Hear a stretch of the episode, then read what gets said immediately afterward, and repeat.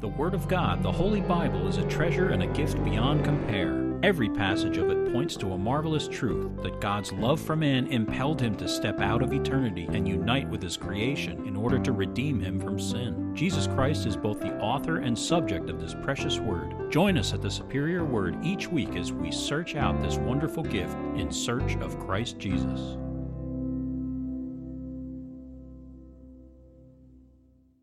Psalm forty to the chief musician, a psalm of David. I waited patiently for the Lord, and he inclined to me and heard my cry.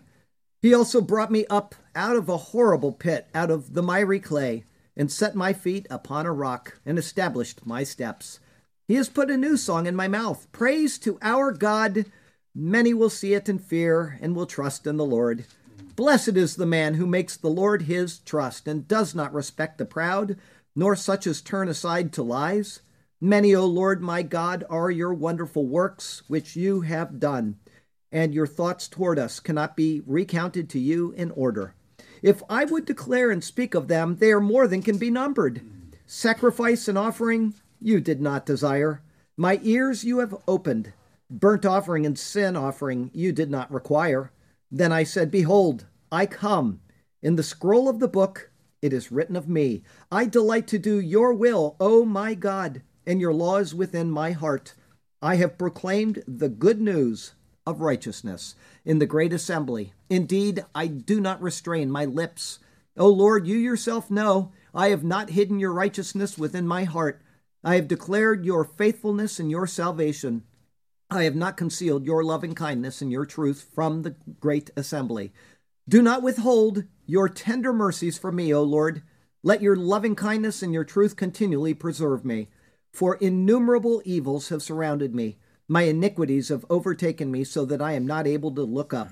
They are more than the hairs of my head. Therefore my heart fails me. Be pleased, O Lord, to deliver me. O Lord, make haste to help me. Let them be ashamed and brought to mutual confusion who seek to destroy my life. Let them be driven backward and brought to dishonor who wish me evil. Let them be confounded because of their shame, who say to me, aha, aha. Let all those who seek you rejoice and be glad in you. Let such as love your salvation say continually, the Lord be magnified. But I am poor and needy, yet the Lord thinks upon me. You are my help and my deliverer. Do not delay, O my God.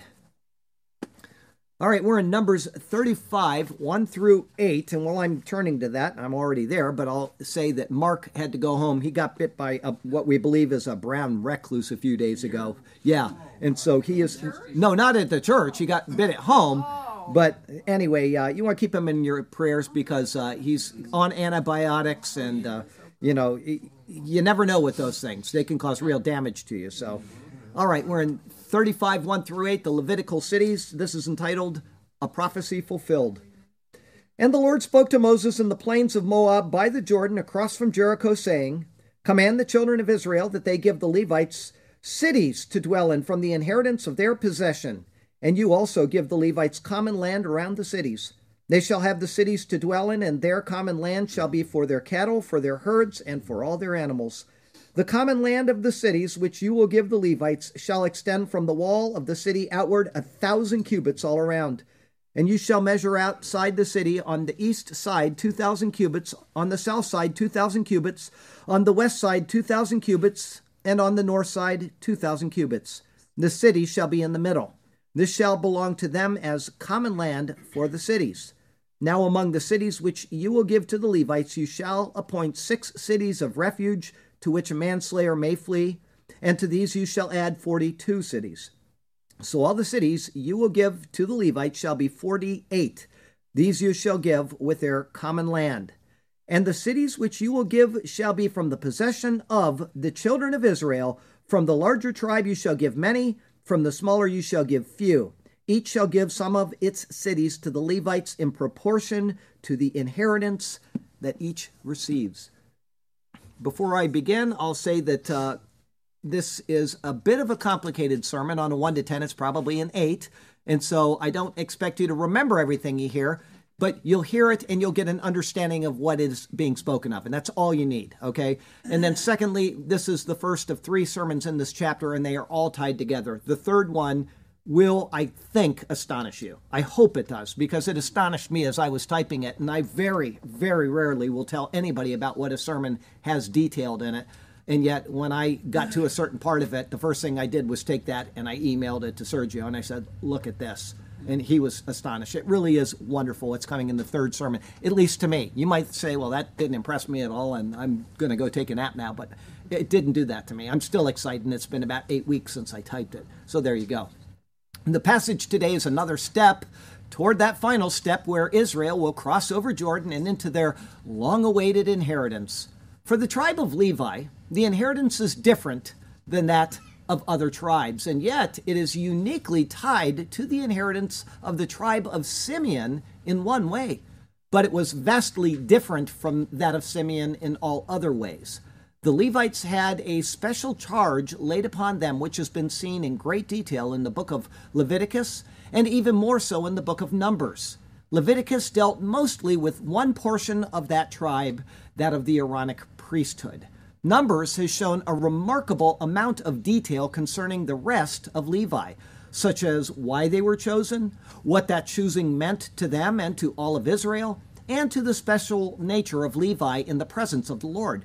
Of this passage, the scholar Kyle says, "Called out of the whole nation to be the peculiar possession of Jehovah, to watch over his covenant, and teach Israel his rights and his law, the Levites were to form and set forth among all the tribes the eklogi, the chosen is what that word means, of the nation of Jehovah's possession, and by their walk as well as by their calling to remind the Israelites continually of their own divine calling to foster and preserve the law and testimony of the Lord in Israel, and to awaken and spread the fear of God and piety among the tribes." Levi's selection out of Israel for this was for one reason, but the results of that selection actually fulfill another prophecy which was pronounced upon Levi several centuries earlier. That prophecy, which was spoken out by Jacob on his deathbed, and which will be our closing verse today, was spoken out based on what had happened many years earlier in the life of Jacob and his sons. That is our text verse today. It's Genesis thirty-four, verse twenty-five. "Now it came to pass on the third day, when they were in pain, that two of the sons of Jacob, Simeon and Levi, Dinah's brothers, each took his sword and came boldly upon the city and killed all the males." Simeon and Levi killed an entire city of men because one of them had defiled their sister Dinah. That story provides a marvelous picture of things which would occur much later in history during the church age. And it corresponds well to the tasks and duties of Levi under the law. However, the law is the law and grace is grace, and the two do not mix. Unfortunately, for so many in the church, they cannot figure this out. They bear in them the same defect that man under law always bears, which is pride in self. Jesus Christ has come. He has fulfilled the law, and that law is now set aside in him. Those who continue to hold to the law of Moses are not pious, though they act that way. They are full of pride, and they mar the glory of what God has done in Jesus Christ. To them, what he did was insufficient to save them, and they can do better. This is a truth which is revealed time and time again in Scripture. But to understand this, one must understand the law itself and its purpose in redemptive history. Without that base of knowledge, our walk with God is not one of felicity, but one of enmity. Let us learn this by learning the law. We will continue to do so right now. It's all to be found in his superior word. And so let's turn to that precious word once again. And may God speak to us through his word today. And may his glorious name ever be praised. I have just one long thought for you today. It is dispersed in Israel. It's verses one through eight. Verse one. "And the Lord spoke to Moses in the plains of Moab by the Jordan across from Jericho, saying," this is the exact same opening formula for a passage word for word and letter for letter as was seen in Numbers thirty-three fifty. That was immediately after the detailed record of the travels of Israel from Egypt to this spot. With that record complete, the Lord gave the instructions for what to do when entering Canaan, including the division of the land by inheritance.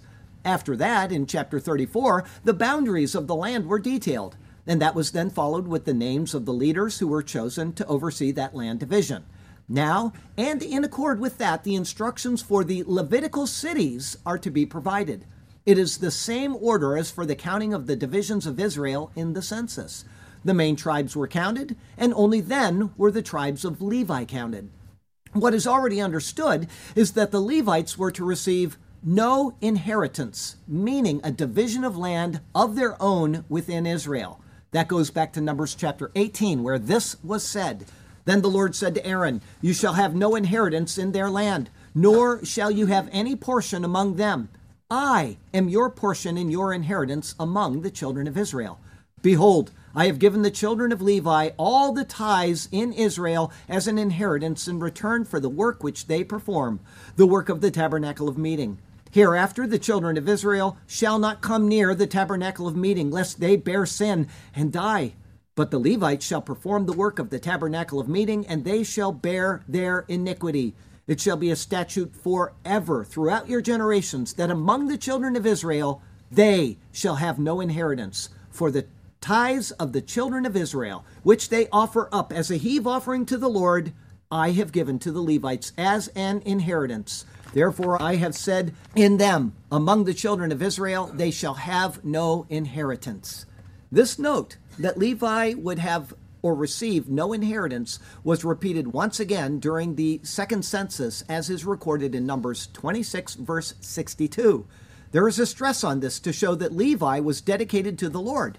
There is the priestly class, which descended from Aaron, and then there are the other Levites who were given to act in a role which extended in two directions: to the priests for their assistance, and to the people for their instruction in the things of the law.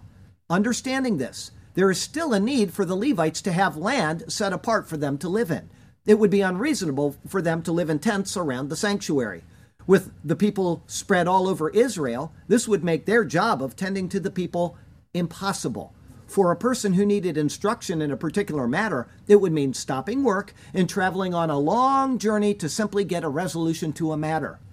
There would be an immediate and ongoing void in the spiritual lives of the people, and that would result in an almost immediate turning of the people from the Lord. The wisdom of separating Levi from the other tribes has already been seen. The wisdom of incorporating them among those same tribes from whom they have been separated is then seen. Levi is separate from Israel and divided as a tribe, and yet they are uniquely joined to Israel, but they remain united as Levites. If government service were a permanent occupation, God forbid, then it would be comparable to this. Suppose that all federal employees were designated as such forever throughout their generations. It would be impossible to run the government solely from Washington, D C And so this group of people would be spread out among the states. They would receive their living from the taxes of the people, they would reside among them, and they would accomplish their duties both for the government and on behalf of the people. And so they would be government workers, separate from other Americans and divided as a group among the states, and yet they would be carefully joined to the Americans of given states, but they would remain united as government employees. Everybody seeing the parallel. This is exactly what's happening here. Yes, now that sounds like a complete disaster, and it shows how things could very quickly get out of hand. Despite being ingenious in its makeup for Israel and the best possible way of administering the law, it is a part of the law nonetheless. It will not be long before this system's failings are revealed.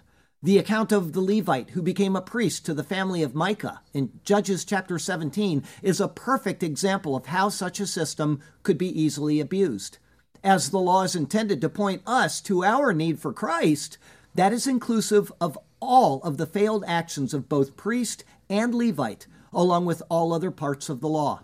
But make no mistake, it is not that the law is defective. It is that man is defective. Paul explains that in Romans chapter seven. What shall we say then? Is the law sin? Certainly not. On the contrary, I would not have known sin except through the law. For I would not have known covetousness unless the law had said, "You shall not covet." But sin, taking opportunity by the commandment, produced in me all manner of evil desire. For apart from the law, sin was dead. I was alive once without the law, but when the commandment came, sin revived and I died. And the commandment which was to bring life, I found to bring death. For sin, taking occasion by the commandment, deceived me, and by it killed me. Therefore, the law is holy, and the commandment holy, and just, and good. As I have said, there is immense wisdom in how this law is structured and how it is purposed. It is not the fault of the law, but the fault of man's inability to adhere to the law, which brings about sin. By the law is the knowledge of sin.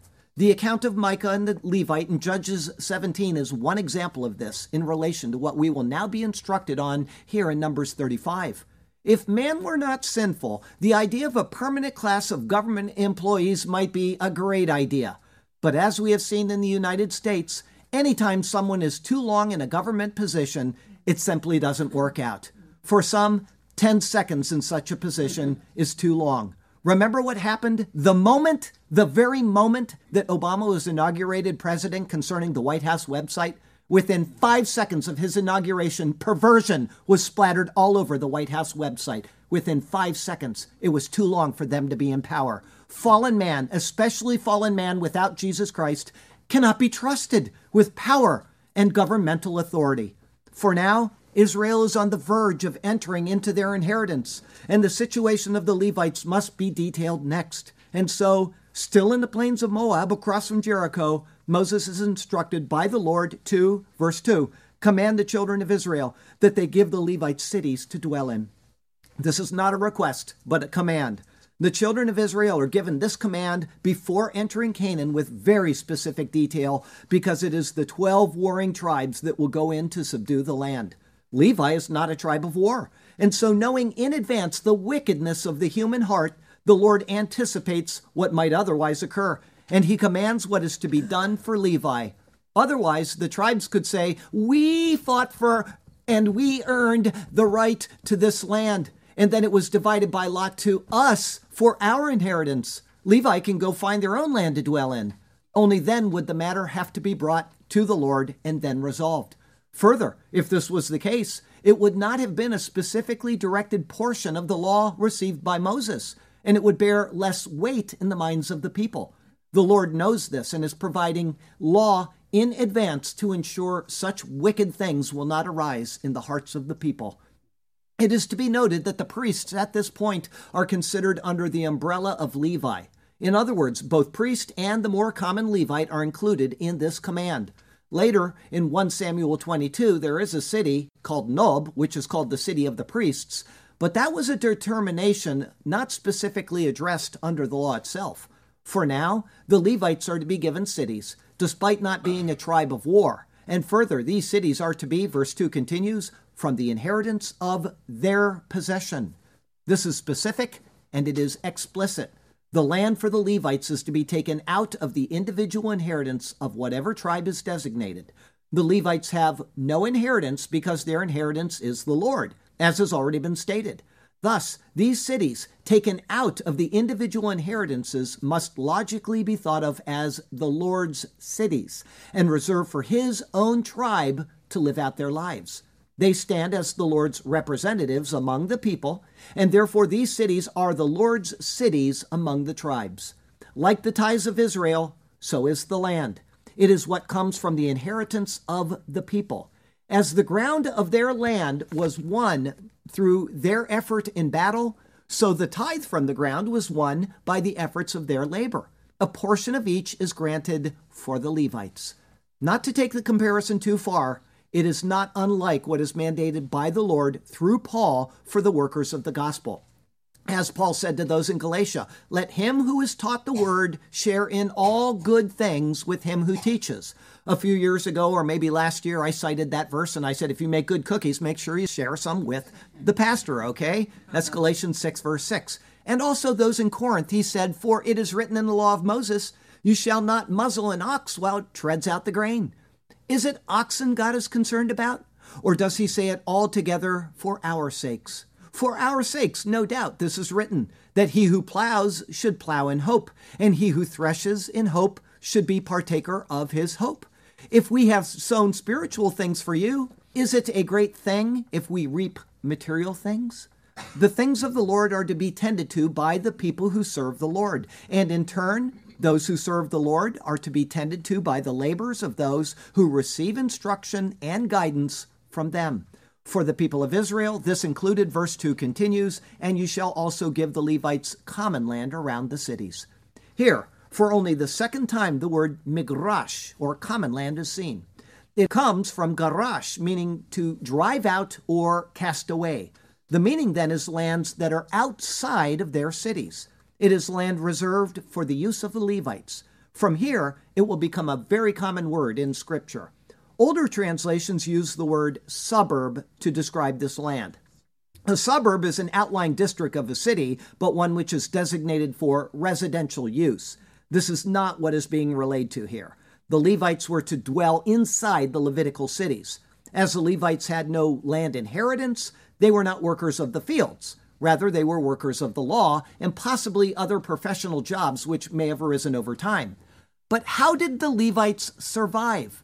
It was by receiving what was provided to them by the law.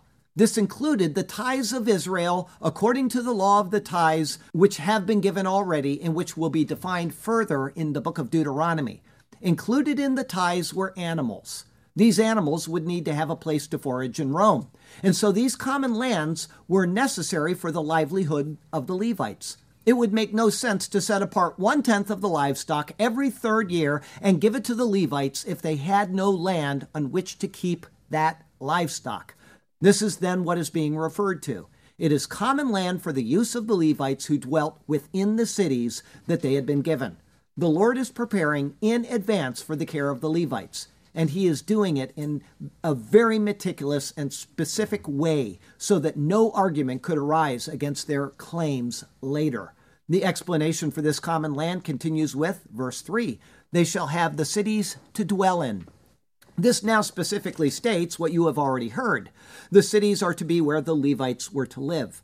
This is how people lived in these times. There were homes built together inside of walls. This was to be for protection for the people within from wild animals, from invasions and robbers and all of that kind of stuff. The cities had gates which would be closed at night, and guards would normally be stationed at them. During the day, the gates are where the leaders and judges would gather. Often there would be recesses in the walls of the gates where people would sit in the shade. This is where legal matters of all sorts were normally decided. It should be noted that these cities were right within the confines of the land of whatever tribe they were assigned to. Further, there are times where a city is known as a Levitical city, and yet it is also a city of the tribe itself. We will see this, for example, in Joshua fourteen, that Hebron was given to Caleb for his faithfulness, and yet Hebron was also designated as a city of refuge in Joshua twenty, and it was designated as a Levitical city under Aaron the priest in Joshua twenty-one. The way that this is reconciled is by what it says in Joshua twenty-one, verse twelve, concerning the Levitical cities. Here's what it says. And they gave them Kiriath Arba. Arba was the father of Anak, which is Hebron, in the mountains of Judah, with the common land surrounding it. But the fields of the city and its villages they gave to Caleb, the son of Jephunneh, as his possession. Therefore, Hebron itself was designated as a Levitical city, including the land term common land as directed by the Lord. But that which extended beyond the common land of the city itself was the property of Caleb. As the Levites dwelt right in and among the Israelites, and as they both had families and possessions, it is easy to see that there was no such thing as a class of ascetics who lived by themselves from society, remained celibate, and shunned the normal life of comfort, wealth, and the like. Such an idea is foreign to the law of Moses. It shows that those who lived this type of life in Old Testament times, such as the Essenes and other sects, were not in any way mainstream. Rather, they deviated from normal sense of life outlined by the Lord through Moses. And the same is true with those who have gone off to live such lives in New Testament times as well. There is nothing in Scripture which teaches this type of life, and it is actually foreign to the notion of people living normal lives as described by Paul and the other writers of the epistles. Further, living such a monastic existence is actually opposed to the concept of the gospel, where we are to live in the world and to allow ourselves to be used as examples and guides to others who also need to hear the good news. I went to a monastery when I was in Israel. It was on the road from Jericho to Jerusalem. We stopped at it and we walked around, and guess what? Not one of the people that lived in that monastery came and told us about Jesus Christ. It has nothing to do with biblical theology. Mister Garrett, it's very nice to have you here. Welcome. The Levites lived in their own cities, but that was because of the precept that they had no inheritance, meaning no land to work. This was the appropriate way of keeping them as a part of Israel, but a unique and separate part at the same time. Unfortunately, this mandated separation was taken to unintended extremes, as is clearly evidenced by the parable of Jesus concerning the man who was waylaid on his trek from Jerusalem to Jericho. Here's what it says in Luke ten. A certain man went down from Jerusalem to Jericho and fell among thieves, who stripped him of his clothing, wounded him, and departed, leaving him half dead. Now by chance a certain priest came down that road, and when he saw him, he passed by on the other side. Likewise, a Levite, when he arrived at the place, came and looked and passed by on the other side. But a certain Samaritan, as he journeyed, came where he was, and when he saw him, he had compassion. It was never the intent for the separation of the tribe of Levi to include a perceived holiness that they were above the other commands of the law concerning such things. Again, the law itself is good and holy, but it is the heart of man which is unable to properly work within the confines of the law in order to bring about the expected result which the law calls for. Only Christ was able to meet the law's demands and then to set us free from those impossible confines. Thank God for Christ Jesus. Verse three continues, and their common land shall be for their cattle, for their herds, and for their animals. Umigreshehem yehu livhem tam velirkusham ulekol chayatam, and their common land shall be for their cattle and their possessions and for all their life. Here it speaks of the common land that we previously looked into. The reason for it is now stated. It seems like an easy set of words, but the meaning is actually highly debated. The idea of common land is set. It is said to be used here for three things. The first is for their behemah. This is simply a beast in general, like cattle. The second word is unusual if it is to be translated as herds. It is rekush, and it means property or goods. It comes from a verb meaning to collect or gather. It very well could be speaking of other types of animals, but what is more likely is that it refers to the things of any possession which might be left for the fields, which would not be brought into a city, such as wagons and other movable possessions, stalls and pens for the livestock, and so on. The third thing described is literally, and for all their life. It could be referring to any other animals, but it also could be a phrase which speaks of whatever is needed to sustain them. As they received the tithes from Israel every third year, maybe the phrase included silos for grain, or it might include places for the children to go and play, and so on. Verse four. The common land of the cities which you will give the Levites shall extend from the wall of the city outward a thousand cubits all around. It gets very complicated from here. For the next couple of verses, I want you to know it took me several hours to get through. It's very complicated. Don't let your brain hurt. Just listen and absorb it, okay? As one could expect, there are various views on this. Some consider that the city would be deemed as a square and the measure would go out from the walls from that perspective. However, cities were more often than not irregular in shape. To not follow the shape of the city would fail to meet the expectations outlined here and lead to obvious disputes at some point. Remember the wickedness of the human heart. We got to get this right, because if the city is odd-shaped, then it goes out this way instead of straight out, okay? The distance being one thousand cubits is about one-third of a mile. If a cubit is eighteen inches long, that would make it zero point two eight four of a mile. This is the area all the way around the city which would be considered common land.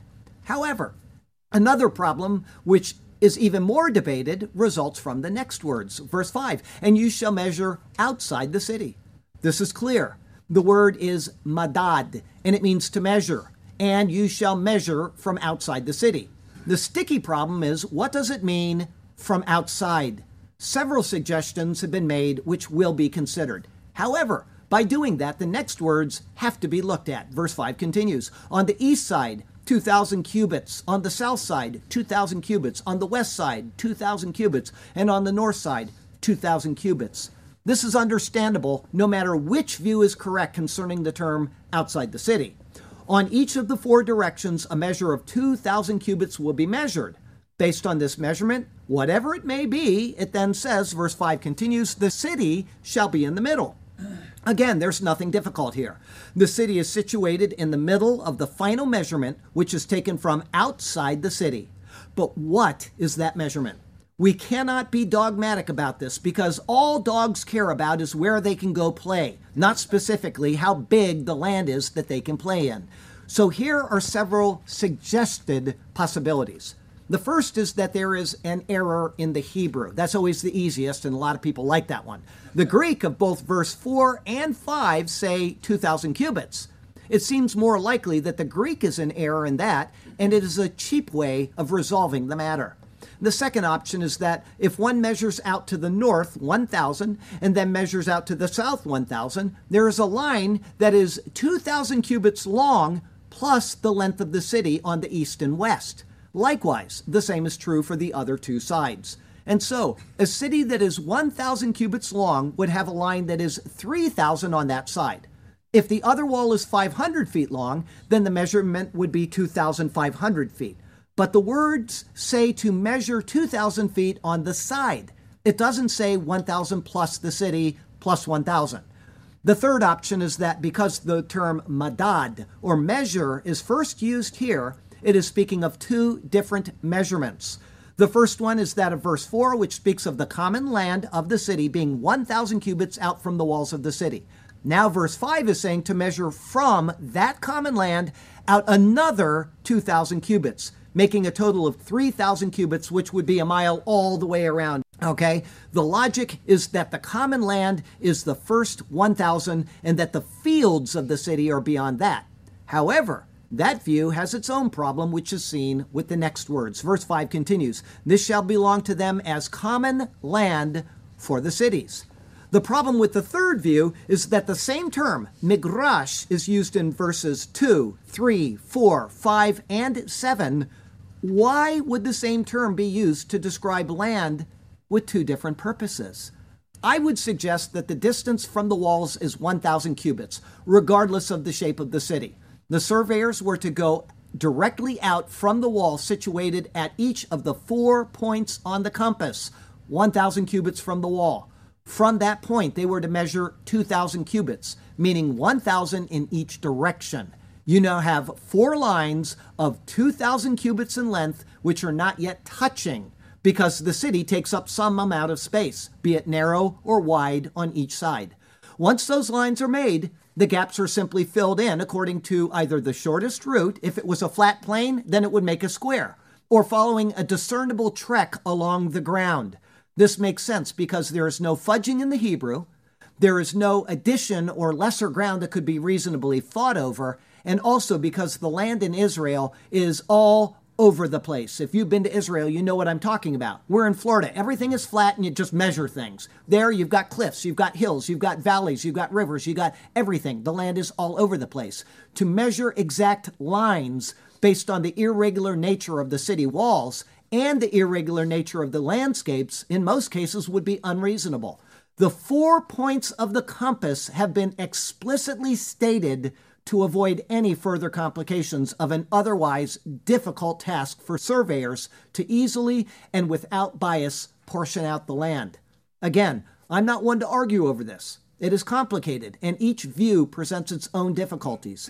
However, the view that I presented appears most aligned with the intent of the mandate to use the four cardinal points on the compass to measure out land. You've got the city in the middle. Doesn't matter what shape that city is. You just measure out from north, south, east, and west, one thousand cubits, and then you fill in the distance to those four points that are measured, and that is it. Six, now among the cities which you will give to the Levites, you shall appoint six cities of refuge. The words of this verse are widely translated, and yet they conveyed the same basic meaning for the most part. It literally reads, and the cities which you will give to the Levites, six cities, the refuge. By adding in the word among, like the New King James Version does here, which follows the King James Version, it assumes that the total number of Levitical cities is the main focus of the verse. It is not. These six cities of refuge are, and you're going to see that over the next two sermons. This concept was first referred to in Exodus twenty-one with these words, "He who strikes a man so that he dies shall surely be put to death. However, if he did not lie in wait, but God delivered him into his hand, then I will appoint for you a place where he may flee." This verse now is the lead-in to the very next important and very detailed section, which encompasses verses nine through thirty-four. If your King James or New King James or any other version of the Bible includes the word among, you might make a note that that is incorrect. Here the miklot or refuge is introduced. It is a word which will be seen twenty times, but only two of them are outside of Numbers thirty-five and Joshua twenty and twenty-one. The other two are in First Chronicles six, which simply repeats the granting of the cities. The word miklot comes from the word kalat, which is found only in Leviticus twenty-two, twenty-three, and which surprisingly means stunted. In Leviticus, it was speaking of not offering anything that was stunted to the Lord for the fulfilling of a vow. The connection between the words is the idea that when one is in a place of refuge or asylum, they are taken in. Their lives are thus stunted from going out. The number six in Scripture speaks of man. Specifically, it speaks of the imperfection of man. Often it speaks of man as destitute of God, without God, and thus meaning without Christ. The number here is purposeful. And the meaning of these cities of refuge will be carefully explained, revealing why six is the chosen number. It is one of these six cities, verse six continues, to which a manslayer may flee. Lanus shama ha-roseach, for fleeing there the manslayer. Here the word ratzach is used. It is the same word found in the sixth commandment, and it is normally translated as murder.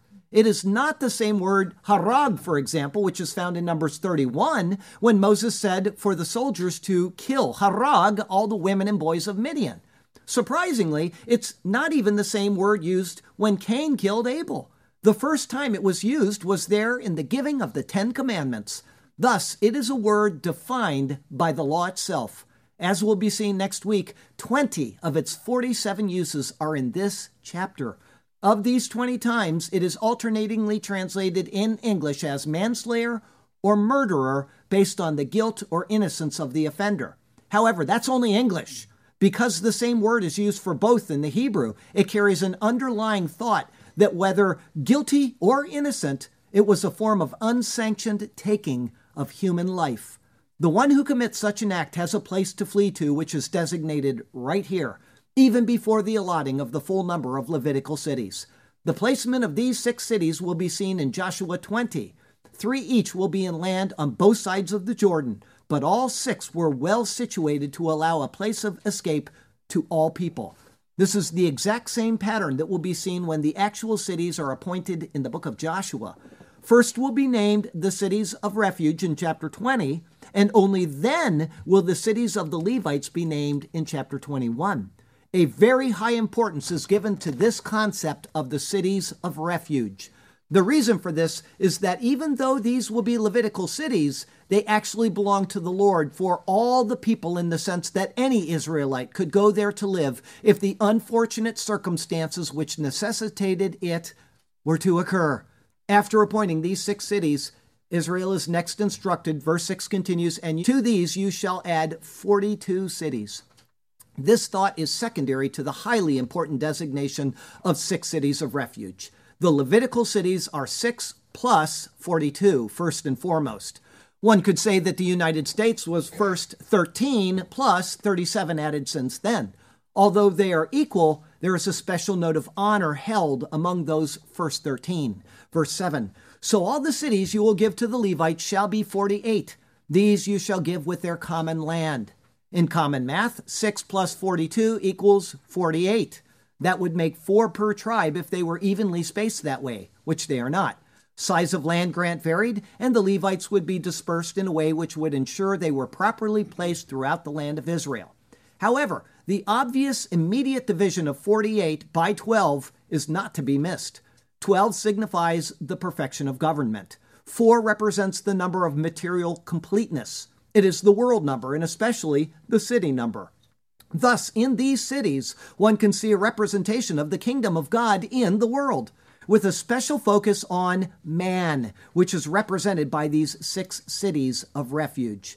It is a rather marvelous picture of God working through Christ and forming a universal government highlighted by those who come to take refuge in him. Is everybody starting to see what's coming throughout this chapter? Oh, it's marvelous. As far as the census of chapter twenty-six, it showed a total number of Levite males from one month old and up being twenty-three thousand.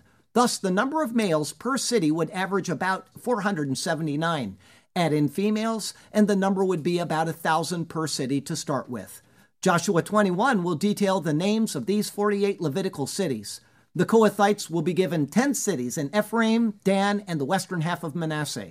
The Gershonites will have thirteen cities in Issachar, Asher, Naphtali, and the eastern half of Manasseh. And the Merarites will have twelve cities in Reuben, Gad, and Zebulun. And finally, the priests will have thirteen cities in Judah, Simeon, and Benjamin. What is interesting, and which seems logical, is that the thirteen priestly cities are divided among the tribes which were nearest to where the sanctuary would eventually be in Jerusalem, rather than where the tabernacle was originally kept up in Shiloh.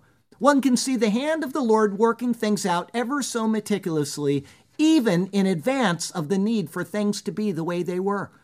Isn't that amazing? These patterns keep coming up that are hidden in there, that God is dealing with everything in a way that when things happen, everything is prepared already. Verse eight, and the cities which you will give shall be from the possession of the children of Israel. From the larger tribe you shall give many, from the smaller tribe you shall give few.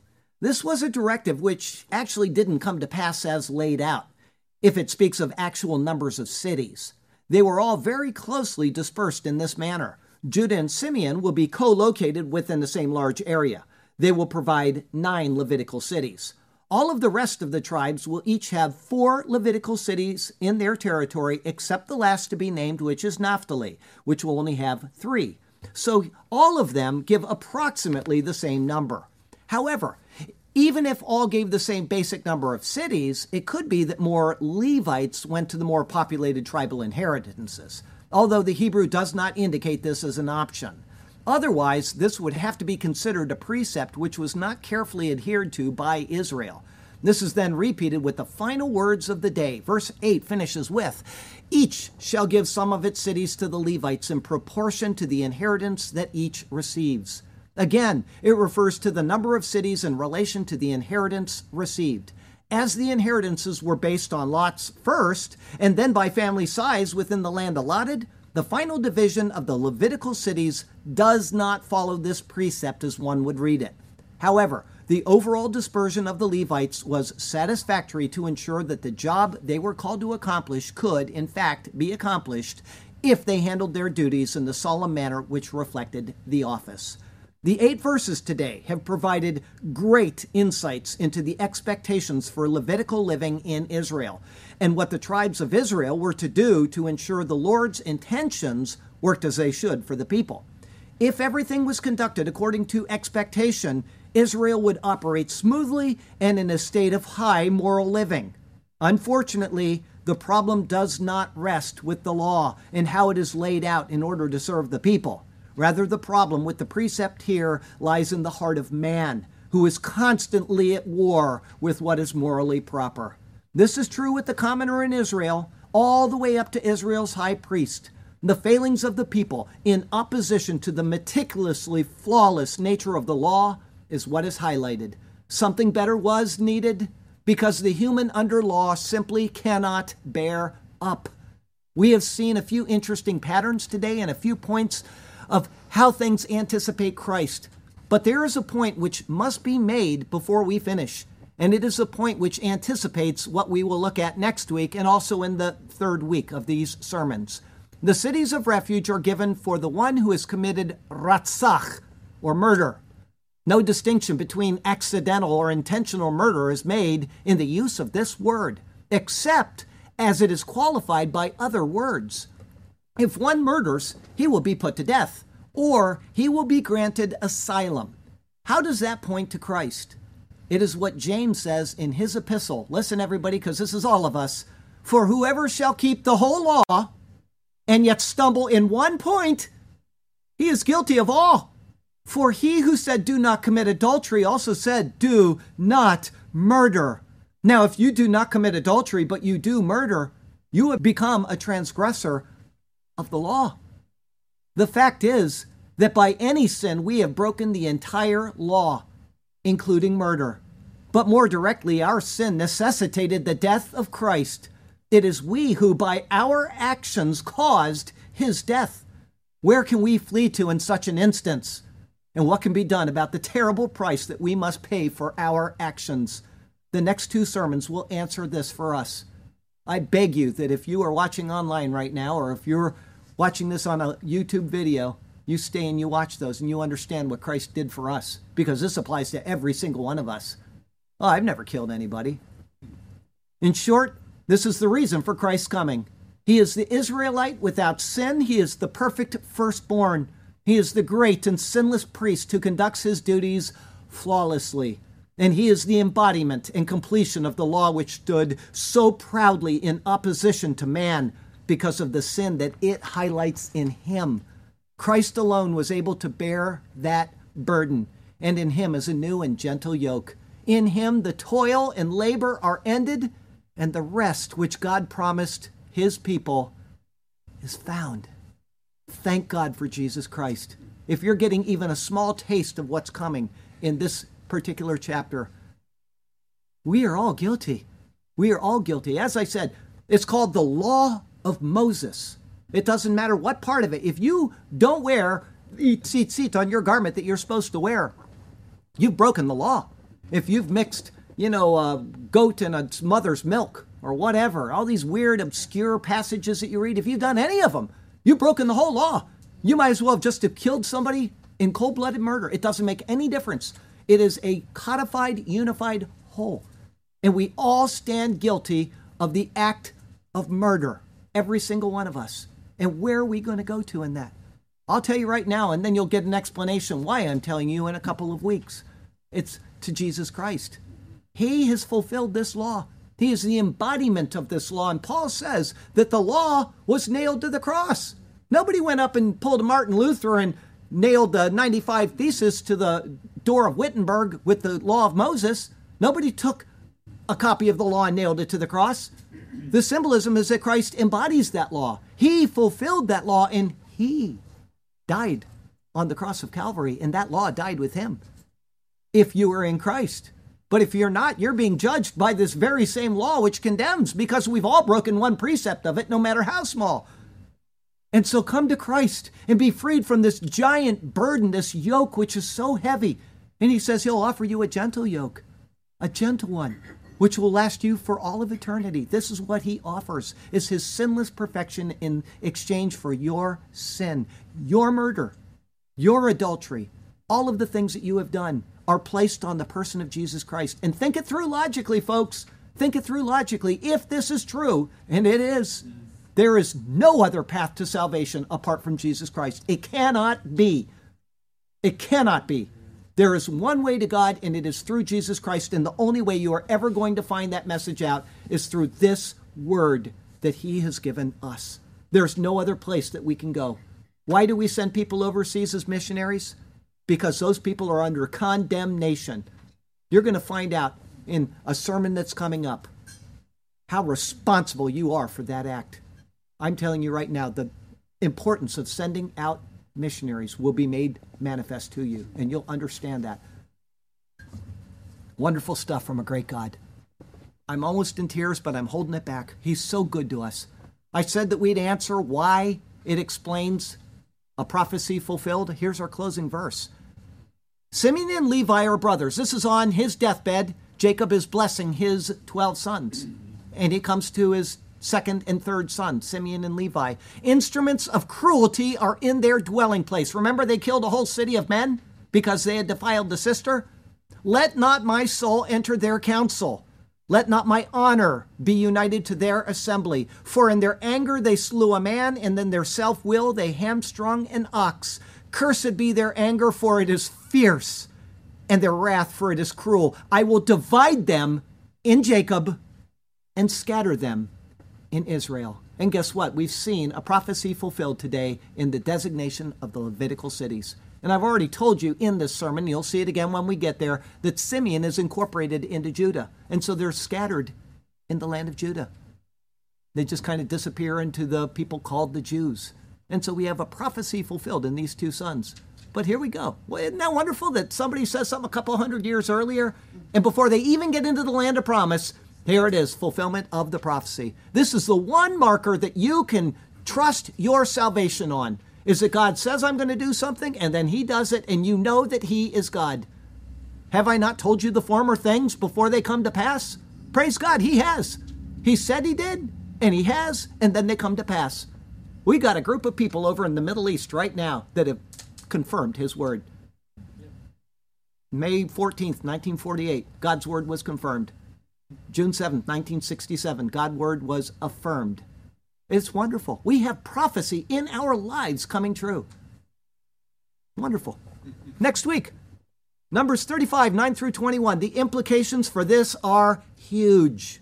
It's entitled A Place of Refuge. That'll be our sixty-ninth Numbers sermon.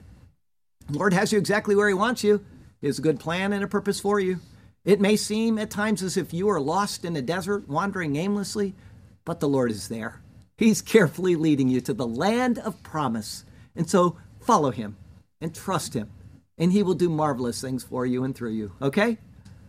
I got a tough one for you today. If anybody gets this, I'm really going to be happy for you. I'm going to be very happy. This is a tough question. There is one person mentioned in the New Testament, specifically named as a Levite, and it is not Matthew. His name is Matthew Levi. It does not mean he was a Levite. Can anyone name this person? It's not Paul. He was from the tribe of Benjamin. Somebody online knows this, and they're yelling at their, their monitor right now. Anybody? Three, two, one. Okay. And Joseph, who is also named Barnabas by the apostles, which is translated son of encouragement, a Levite of the country of Cyprus. I'm sorry, I had to do it. We're talking about Levi. I had to do it. I didn't think anybody would get it. I was kind of hoping the girl in the back row was going to speak up, and she didn't today. But she's got a brain that I had no idea existed. No offense. I mean, I, I just I, she keeps surprising me again and again with her, her knowledge. But she didn't today, and it doesn't surprise me. I don't think I would have gotten that either. I really don't. But, you know, I was looking for an answer, and before I... I went to get the answer, I searched the word Levi all the way through the New Testament to make sure that there was one or two or five, and there's just one. So there you go. Okay, I got a short poem and we'll be done. It's called The Levitical Cities, A Prophecy Fulfilled.